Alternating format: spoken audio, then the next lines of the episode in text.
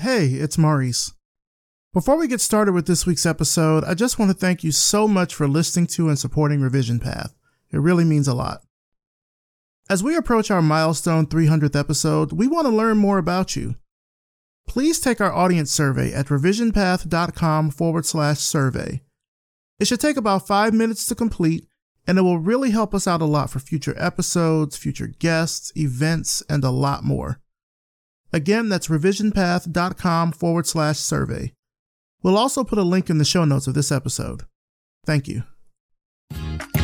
You're listening to the Revision Path Podcast, a weekly showcase of the world's black graphic designers, web designers, and web developers. Through in depth interviews, you'll learn about their work, their goals, and what inspires them as creative individuals. Here's your host, Maurice Cherry. Welcome to the Revision Path Podcast. My name is Maurice Cherry, and listen, we are a little over a month away from hitting the big 300. That's 300 episodes. Now, we've been around for a little over six years. We just celebrated our sixth anniversary back in February. And let me tell you, hitting 300 episodes is a huge milestone in the podcasting game. I mean, there's very few shows out there that can say they have that many episodes. But I've got a question for you. Who you think we should have as a guest in the future? Who would you like for us to interview? We've already had some pretty amazing folks on the show, and I know that there's plenty more great designers out there we can talk to. So hit us up on Twitter, that's at Revision Path, and let us know. Now let's get into this week's interview. This week I'm talking with Abraham Asefaw, co founder of the pop up agency based in London, England. Let's start the show. All right, so tell us who you are and what you do. My name is Abraham Abbi Asefaw. Um, I am the founder of a company called the Pop Up Agency. It's basically uh, a creative agency that is known for solving briefs in 48 hours. So that's what we're known for, our agile creative process. For the last seven years, um, we worked in over 55 countries, uh, worked with everything from brands to governments to agencies to NGOs, you name it. Um, so yeah, that's me and that's us. So I'm curious about this solving briefs in 48 hours because first of all, when people go to the website for the pop-up agency, that's the first thing they see as they scroll down the down the page in huge red letters. We solve briefs in 48 hours. Now I've I've ran a studio too. I ran a studio for nine years, so I have to ask like, how sway? How do you do it in 48 hours? What is what's that approach like? There's obviously I mean, this, the story goes as following. So, like, the, the way we solve it, first and foremost, the way we solve for Breach in 48 hours is that at the end of the day, what it is, it is focus. It's focus, it's having all the stakeholders in the room, clear sort of brief, and then it's just about having this clear structure and then and then keeping people, uh, getting people aligned, uh, and, and voila, you solve the breach in 40 hours. But if I take a step back and I try to explain to you like why we choose to work that way. So seven years ago, I, I, start, I mean, so my background actually is in law and politics, but then I studied one year design lead, um, so a postmaster in Sweden at a school called Hyper Island. And two weeks into this program, so this, just to, to give you this understanding, that half of the class were Scandinavian students and half of them were international students. And you, the requirement was you needed some some and a, bachelor and and some work experience to go. So everybody has some kind of experience. Really quickly, when I you know started this program, I realized there's a lot of smart people here. So how do I how do I create a side project that allows me to work with as many people as possible? So basically, with that in mind, I came up with the idea of a pop up agency. Um, and I just picked the five people that at that point, two weeks into the program, I was sort of vibing with and explained the idea. And, then from there on, we basically sort of boiled down our needs and values and then and, and created it. And so just to give an example, it was just like wanting to work shorter projects, wanting to work globally, wanting to constantly evolve and learn thus from those roles in my company and so on and so on and that's how we came about. And then if you if you're wondering why the 48 hours, so the reason why it became 48 hours and not 72 hours, well, or any else um, you know time frame was because at that point we were students, we were very busy, and the only time we actually had to execute something was during the weekends. Mm. Thus, thus the 48 hours. And and you ask, what do you deliver after 48 hours? The deliverable was an idea, a concept. Um, so, so yeah, so that's the story, and that's why you know we saw based in 48 hours. So that, so that, that, and then to continue that, it's like that that first student year, you know, the objective was to sort of prototype this concept. If it's like, does this actually work? Is there a need for this? And secondly, launch it. So what we did was first and foremost sort of like articulated and craft what is it, you know, so we all were clear about that. Secondly, it was about uh, cool, how do we prototype and launch this? We came up with this idea of sort of a pop-up tour, 15 weeks, 15 clients, 15 countries. That was the way we sort of were going to sort of launch it and prototype it. But before that, we had like even earlier prototyping. Um, and then just to fast forward, so we did that that first year as students, and we did 26 jobs in 16 countries, Wow. and then graduated, and then moved to London and set it up. And the reason why we chose London, I mean, now I'm, I'm jumping ahead here, you know, was between being in New York and in London, and for us, it was very important to be a global business, and it just made just sense to be in London because time zone, language, um, it just it just made sense to to be in London. Um, New York which is too far away from everything else. hmm Even if we had majority of our clients in the U.S., so we just chose to be in London. So yeah, Now, do you approach every project for the pop up agency like this in that same kind of 48 hour time span? we the principles yes, some, but some project requires more than 48 hours. The majority of our, our, our projects are the 48 hours. So obviously we've evolved from from that. That's how sort of how we started, and that's what put us on the map. But at the end of the day, what we also realized, so the core proposition and what we were really good at was our agile creative process. And we use that to sort of go in and help clients and solve problems, but we also use that to go in and, and, and sort of train an organization and how to become more agile and creative. Um, um, so yeah, so yeah, but, but to your answer to, to your question, yeah, majority of our jobs are still the 40 hours. So that's what they prefer, but some, some require, uh, a bit longer Okay. what then happens is like you have like multiple 48 hours so it becomes um, multiple iterations of that that beast of a project So, what is a regular day like for you, if that even exists? I can only imagine, uh, just from looking at your website, you have this extensive travel schedule. Like this year, it's Paris, it's Davos, Stockholm, Berlin, Moscow, Nairobi, New York, DC. What what is a regular day like with all of the being in all these different cities at, at you know sometime during the year? I mean i think it's like it, i have sort of two this is two gears for me or my team it is we're in london at our uh, offices uh, and, and conducting daily work, and that could be catching up with the admin and mail and whatnot, uh, sort of uh, development in terms of sort of products and services that we're creating, uh, and then just catching up internally with the team. But then the other side is we're on site working on a project together with our clients. So there's like, there's like these two different sort of like I'm either in London together with my team and working on internal things, or I'm on or, or I'm away on site working with a client. And the, so then going back, the reason why we travel so much is regardless if we're going in and solving a problem or we going in and sort of training an organization to become more agile and creative, we always have to be on site. That's the only way we could sort of accelerate things.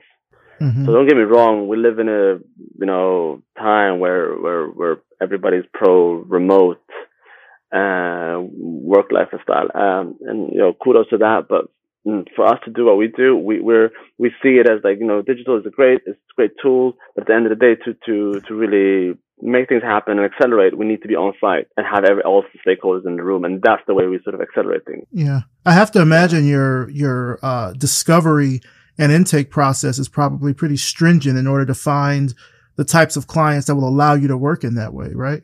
No, it is, and I think it's also it's it's the it's it's something that has taken time to understand and learn how to do it. Like because uh, because now we include the client in the process. In the beginning, we didn't do that. We came in sort of like as a parachuted in as a sort of a SWAT team and got the sort of challenge and got a space within the company and then start working on it. And then voila, after the 48 hours, here was the solution. But we found some challenges with that. We realized, um, for example, you know, there's uh, one thing is coming up with a solution, but then another thing is, especially in our case, when we work with such a large organization, mm-hmm. there's a lot of politics. So one thing is us coming up with a solution, but then then there's the another journey that uh, the idea has to go through and have a co-sign from a lot of people before actually it could see daylight. And also that you know our our part is the sort of ideation phase. We come up, we help them come up with ideas and align people. So we are not a part of the implementation. So then it's even more important that the client have that clear ownership and understanding of ideas. So we had to involve them in the process. And what I'm coming to now is like that took time also to understand how to sort of navigate and how to sort of facilitate that sessions, those those sort of interactions, because you're coming in there as external and you're there to help them and provide solution, but then you're also at the same time trying to sort of facilitate and navigate this the people that are in the room. So yeah, I would imagine that's interesting. You're you're coming in, you're giving these ideas, but you're not involved in the implementation. You're basically uh, making sure the client is ready to implement what you all have already suggested. Exactly. So that's why you and when we go in and do these projects, we always have all the stakeholders. So that means the ones that the the decision makers, the ones that are going to build it. Everybody is in that room together. So when we leave, everybody is have that ownership and that clear understanding what the idea is and how we're going to go about to sort of implement it. So like in the beginning, and this is sort of obviously it's inevitable evolution, change. Uh, we started as purely sort of like as a creative agency, and in the sense of like we were we came in there, we just we, came up with these solutions and great ideas for for our clients. But as we were, you know, running our own business, our our our interest and, and understanding for business and strategy grew. So that is also applied in the solutions today. You know, so that's why you know in the beginning we would walk into the creative and the marketing departments and work with them. Um, but now we uh, we still do to some degree, but majority of our time also now we go in much more often to um, the board, the the founder and CEO mm-hmm. level, mm-hmm. and and uh, and uh, and work with them and that's that's also why you know in, in the beginning of our journey you could see us as a purely creative agency. Today you could look at us and it's a sort of it's a hybrid between a creative agency and a management consultancy. Yeah, that's what I was thinking. It kind of sounds like that hybrid. Because at the end of the day, our, our skill set is more geared towards the soft skills, not the hard skills in the sense of like it's, it's it's much more on the thinking side of things, not so much on actually build physically building it. So with the clients that you have that are all over the world, I'm curious. One, what are the best types of clients for you? I guess in terms of the, the type of work they do. And two, have you found that international clients, and I'm assuming clients that are in Europe or Asia or wherever or Africa, are they easier to work with than clients in the US? I think like this is gonna sound but like, I think our ideal client is all our clients. And what I mean with that is like when you co-sign to the way you're going to work with us because we're we're not your average agency. Oh, and don't get me wrong, I have nothing against anybody else, but what I mean is like you need to you need to commit, not mm-hmm. just time and resources when you work with us. There's a there's a lot of things that you have to sort of okay, cool. I to in order to have this accelerated process, I need to agree to this because this is the way it's going to work. So like in the beginning we were we were much more open and we we we worked with a lot of type of clients but you know we realized that this doesn't work we, like there's a certain type of client that needs this and they they need to be of a certain mindset to to actually make this work and see the value of what we do so so we have this like rigorous process of like that they need to sort of like we need to do our research but then also they have to co-sign before entering with us. So that's a long answer for saying that, you know, the clients that we work with, we're happy with them. They are our ideal clients. Um, and that again, by, by doing that rigorous process, also that is also assuring that we have the type, right type of client that actually needs our value, but then also are willing to come back because they see the value and they need this. Mm-hmm. Um, so they, cause there are all clients out there that needs it, but they're not willing to, you know, commit yeah. to what comes with the this accelerated process. Yeah, I would imagine so, some clients, you know, they. And the reason that I asked about, and I still kind of want to know the answer to this in terms of the difference between international and like clients in the U.S. is that sometimes clients just want you to come in and just do the work. They're throwing money at the problem and they don't really want to get involved with it. They just need it done. And it sounds like because of the process that you all have built with the pop up agency, that's not how y'all work. Yeah. And especially what, what we're trying to solve. You know, yeah. the, you can't do that. Like, it's so, it, it's, you know, it's so complex and big things that's going to affect the business. You need to have everybody involved. You can't just outsource that. And I understand some things you, yeah, sure, outsource that. I understand you can do it, but the, the types of sort of work that we do, you, you need to have everybody. You can't just outsource that. So you need to have them committed in the room, uh, and, and we need to keep them accountable for it. And, and in terms of your second question, uh, I think, uh, that's something that's so interesting. So, for example, so, you know, I think my background has helped me a lot and and uh, some of my team members also. But like I grew up in a very very I mean like I lived in four countries. You know, at, after this, uh, I think yeah, I lived, I lived in four countries and I've lived in three countries at the age of seven. So I've always had a diverse surrounding around me all the time. So mm-hmm. didn't really realize that was sort of an asset in itself to understand how to navigate through different cultures.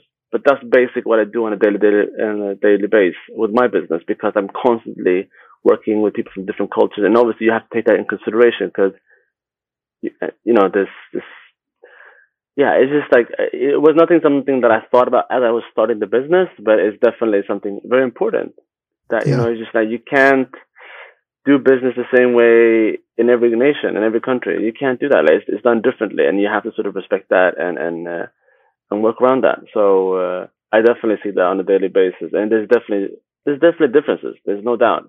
Mm-hmm. There's no doubt, and it took me a minute to realize that to really see it because yeah, there's a, there's a lot of impressions to digest, but but yeah, there's there's uh, massive culture differences in terms of working. There's a difference between just just being within Europe. There's differences, obviously. Yeah. Even if it's um, there's a difference being in North America, and then there's a difference between uh, being in Africa and, and and Asia and different parts of Asia. So yeah.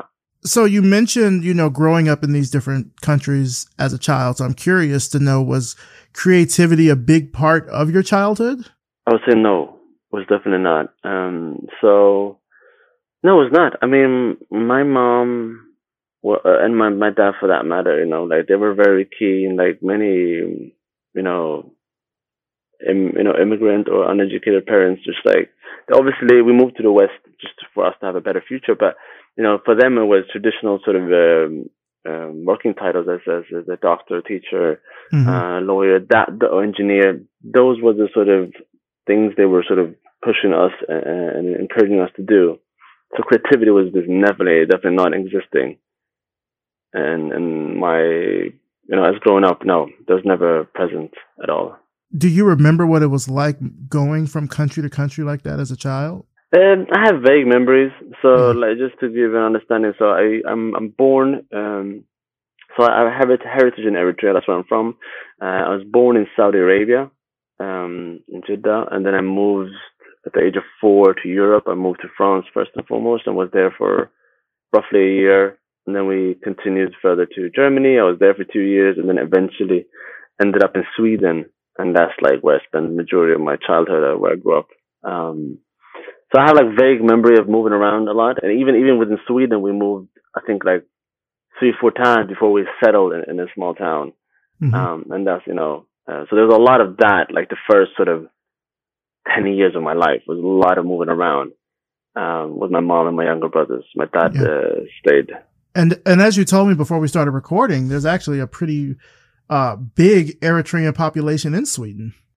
Yeah, I mean it's a, it's a definitely it's a big community. It's like uh, so you have like East African like of the African nations, East Africa is the biggest representation in in in Sweden, and Somalian being number one, and then I think I would say Eritreans are number 2 mm-hmm. And like I mean, without double check, without having the facts in front of me, but I would say like Eritrean community outside of Eritrea would be, and not in that order, but like U.S., Germany, Italy, Sweden are the probably where you find most Eritreans. What draws them there? I'm curious. I mean, I assume it is that other Eritreans are there. I mean, I, I, just, I, I mean, I think, that, I no, mean, that's, like that's real mom, talk. That's real talk. You want to go where other people like you are there. yeah, I mean, like the same things with Westerners, like they and they call it not immigrants, but they call it what's it called, uh, expats. Mm-hmm. They just they've. I mean, I, I just was in Ghana now. Like I saw parts of Ghana where I just saw, you know, British and French, you know, and it's just we all do that. Yeah.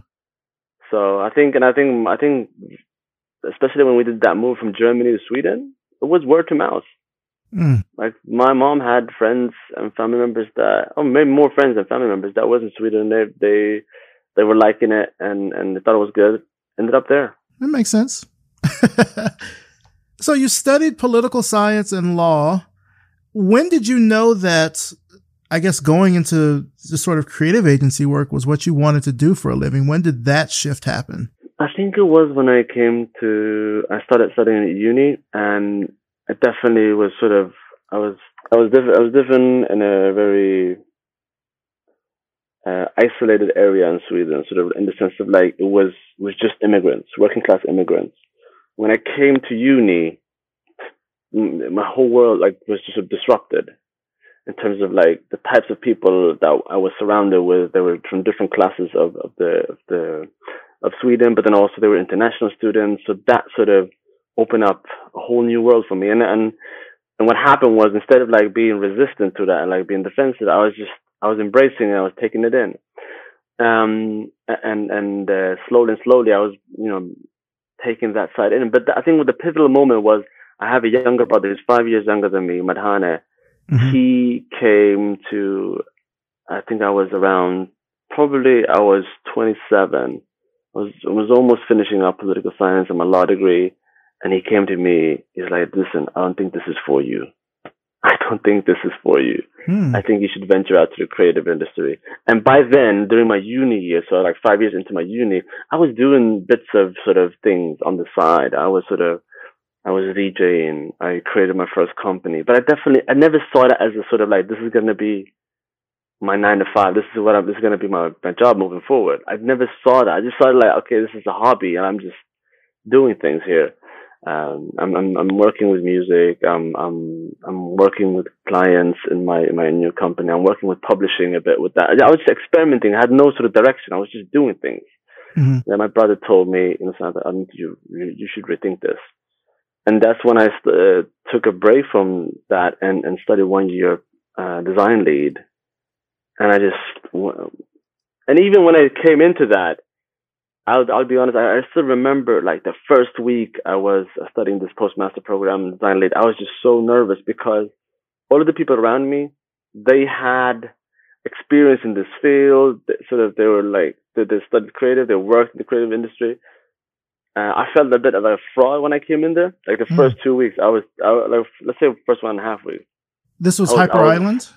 Hyper Island, yeah. Yeah. And uh, I I was just I was just super reserved. But then somehow I just came to the sort of like realization I'm here for myself. I can't compare myself to these people in this room. I got to focus on my skill set, what I'm strong at, and just take what I want from here and then just get out of here. Um, yeah, but, and then just from there on, I just unapologetically with uh, myself um, and just went with it. It sounds like Hyper Island was really sort of the like the nexus point for you in your career? I think like I think I yes and no. I would say like I definitely believe like my first company that I ran because I ran that like not considering not seeing it to be my future. I ran that for six years as I was in uni, and my brother. That was what was pivotal. And then what Hyper did was sort of give me more sort of the language, the tools, and mm sort of more understanding. Because I mean, up until then, I was sort of reinventing the wheel. It's like I had, yeah, I did not know what I was doing. I was just doing things on the fly, and I was learning. But then I was like, I went into school and just like I learned more, and all of a sudden, I took that raw, all that you know, I took the sort of energy that I had, and, and then all of a sudden now I had knowledge, and and I could navigate much faster through the industry. And I think like even like I think that's been my benefit running my business is just like I I was not I didn't have that much baggage. I came in very naive. I didn't mm. know a lot of the things. That's why I just okay, let's do it like this. Let's run the business like this. I think that helped a lot. Had I had I understood more like the, where I am today, I think I would have been much more conservative. I don't think I would have dared to come up with the idea that I did back then. I like that idea of coming in with uh with no baggage um, into a sort of design or education, sort of like a design education track. And the reason I'm I'm saying that is because certainly there's more than one way to be a designer. There's more than one way to be a designer in this industry. You don't necessarily have to go the route of, you know, art school undergrad and then intern apprenticeship somewhere and then working at some big company. And sometimes that, even though it sounds like that's the ideal track, what that ends up doing, like you said, is it gives you baggage when you go into other sorts of design things because you're pulling from this past history of what you think it's supposed to be or, or how you may have experienced it before. And it, it can hinder you. And it sounds like the fact that you came in without that was really a benefit. Listen, it's mad. I went to that. I went. I studied that for one year. Mm-hmm. I did not even design a keynote. Wow. I don't even know how they like they, they gave me the, the the I mean I know why they did it like yeah. they gave me I, I still passed. But I just like I just realized my skill set was on the soft side not the hard side. So like I have soft skills not hard skills. So just like I just went with it. I was like I was not even trying to learn a bit of the hard skills. I was like you know what? I am 28 I know what I'm good at. I'm gonna mm-hmm. focus on that and I'm not gonna I'm not interested I'm not interested in designing and coding I'm not. So I'm like, let's focus on what I'm good at. Like, I, I, I have a strong drive. Um, I'm very vision driven. I, I'm good at leading people. So it's like, I just focus on that, what I was good at. Who or what are some of your influences? I would say my mother, my family, my culture, 100%. Because I think like, you know, like up until then, up until sort of like, and this is also one of the main reasons I entered the creative industry. You know, like I, I'm studying law and politics, major- mainly for my parents' sake, you know. Mm-hmm. Um, and and with that comes there's a sort of you, you're you're molded into a box. You sort of you dress and talk in a certain way. What I felt like when I was entering the creative industry was here's a place where diverse thinking, being different, is valued. I was like, yo, this is the place where I should be. Because yeah. my sort of like complex you know, identity in terms of like being from somewhere else, but grew up here. Like I'm allowed to bring all sides in of me here. And, I, that, that was like, yeah, of course, this is here. This is where I should be. I do not know how I'm going to make a living by being in this place, but this is what I should be because I'm allowed to be myself here. And, and then that's, then that ties back into sort of like why I think like the big, the greatest inspirations are still at the end of the day. It is my family. It is my culture that I think to a certain degree was a bit suppressed being in another another culture, mm-hmm. working in an industry that that's that just wants you to be a robot, you know, like law, politics. Like it's just so stepping into the creative industry was a was a liberating feeling, and and I think that's why I just no, this is where I, this is where I belong. I'm allowed to be myself here. That's that's powerful. That's a powerful thing to say. Yeah, and I and I can and I think like that's still at the end of the day what I love and appreciate more. I still there's that said, obviously there's much more work to be done in the industry because we might say we we value diverse thinking and whatnot, but at the end of the day it doesn't reflect that. But yeah, we're mm-hmm. working on that side of things. But but that's why I'm in it and I'm still in it. And I did that sort of pivot and I, I you know, bless my brother for, for, you know, giving me that sort of reality check and, and, and, and making me iterate in terms of where I should uh, put my energy and focus do you feel satisfied creatively? Uh, yes and no.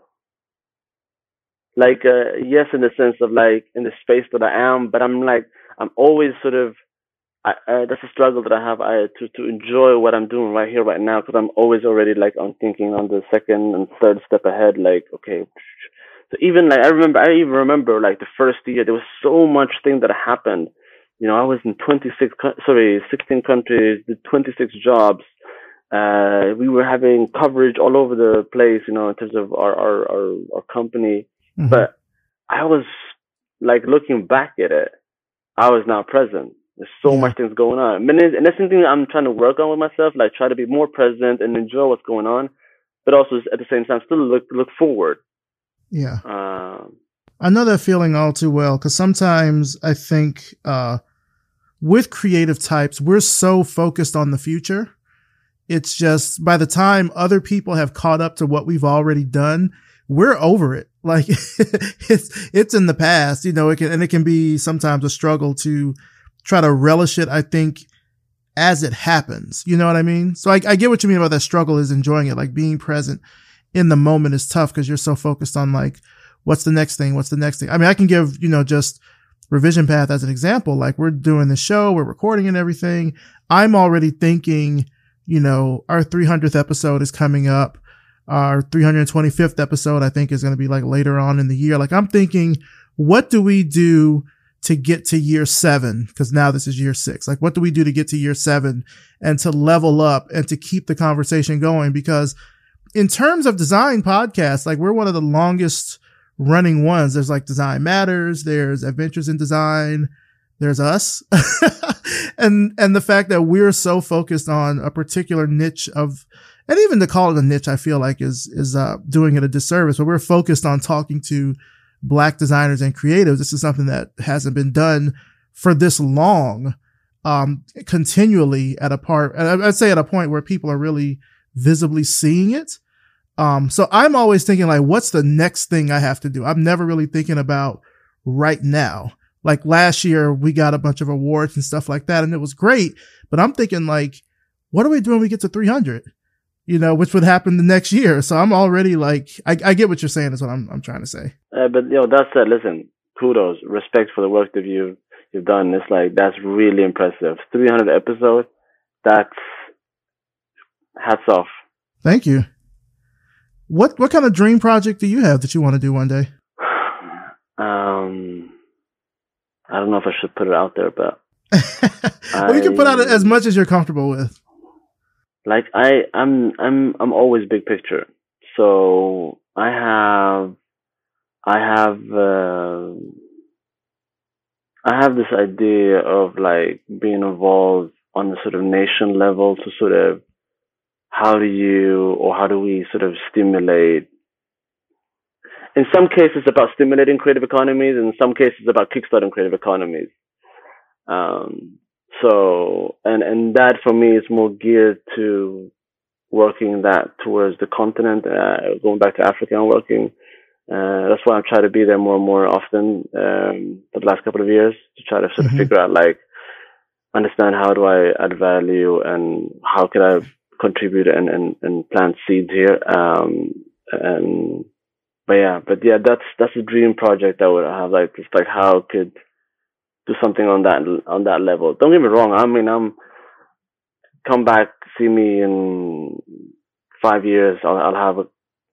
probably a couple of more companies under my belt, but, and I'll keep, you know, building businesses, focus on change and purpose driven business always. But I would want, I have this dream idea of like, how could I be on a, involved on a national level? That's, that's also why, you know, like, you mentioned Davos, um, in our, in our sort of schedule. And mm-hmm. for the ones who don't know, Davos, so why, why I, I, Davos is on schedule, uh, for this year is that we were at the World Economic Forum and that's the second time we've been. Wow. And again, it is it, it is like you won't probably see that many creative agencies at the Davos. And again, this is I think it, it connects to sort of like you know, um, yeah, we're known for our agile process, uh, but also our message that you know that we believe that everyone is creative and we want to sort of use creativity as sort of vehicle for change and and and human progress. Um, so so yeah, so that's again the thing is at the end of the day, the business is a reflection of us as founders. But you know, I also realize sometimes I, I cram in a lot of uh, me and my founder sort of all of the values in our business but at the same time i also realize maybe sometimes uh, maybe i need to do that some things outside of my business so that is uh, especially in this uh, uh, i'm talking about this dream project of sort of working on a on a national level and then maybe on a continent level sort of how do you develop uh, and stimulate creative economy and in some cases about it's about kickstarting it yeah but yeah yeah, you uh, mentioned you know the continent, and you were uh, just recently in Ghana in Accra. What was that experience like? That was amazing. So to all Ghanaians, uh, thank you so much uh, for your hospitality. Oh, so I, so I'm uh, as I said, I'm from East Africa. I've never been in West, and one experience was uh, Ghana. Oh, all the Ghanaians. listen, I can't explain how much I loved you before but I love you even more now after being in your country. It's just, I was listen the way I was taken care of and the experience that I had. I just yeah, it was it was beautiful. I really enjoyed it. I was also really surprised to see the the amount of of uh, people moving from Europe, the U.S. to back to Ghana. I see that also in Nigeria a lot. Mm-hmm. Like in West Africa, people are moving back a lot. I mean, whether they have roots uh, uh, in these countries or not, I see a lot of people, uh, predominantly blind people, coming back. Uh, people are kind of moving back to to the continent and uh, doing great things. Mm-hmm. But then also, I was fortunate enough to meet amazing, talent, talented people in the continent that was doing great things. I mean, uh, in Ghana. So no, it was a, it was an amazing experience. Um, I was I was there to to for a project uh, with a with a local business. Um, really progressive, you know. It's a it's a it's a business that sort of is a family owned business, been around for like, I think twelve or thirteen years. So within that big company, they they have sort of three verticals. So there's uh, three companies. One that focuses on security, one that focuses on uh, green energy, and one focused on um, logistics. Um, so yeah, it's just it was really inspiring to be there. Yeah. I have heard so many good things about Ghana, about Accra hey. specifically, but about Ghana. I have heard so many good things from people visiting. I know people that have moved there. Like there's this, this, yeah. uh, you've heard of the Brexit. There's this thing called the Blaxit. Blaxit. yeah, yeah, yeah. Oh, I'm well aware of that. of people like, um, uh, specifically of like African Americans moving to Africa. And I, uh, this one person I know who moved there, uh, told me that the reason that she moved is that she went to visit. She had come back and visited about three or four times. And she said that when she was there, it didn't feel like she had to prove herself to like anyone else's standards there. Like in America, it can certainly, it can certainly, especially if you live in a big city, it can be that way where so much of what we do is, is inevitably rooted in some level of competition because that's how like American exceptionalism just sort of thrives thanks to capitalism. But over there, it's like they say it just feels like a totally different, it's a totally different vibe. I, I want to go. I gotta go. I'm putting that out there in the universe. I want to go. Yeah. Yeah, do please do. It's uh, and listen, I've I've been to five different countries in in, uh, in the continent, and and they're all beautiful and amazing in their own ways.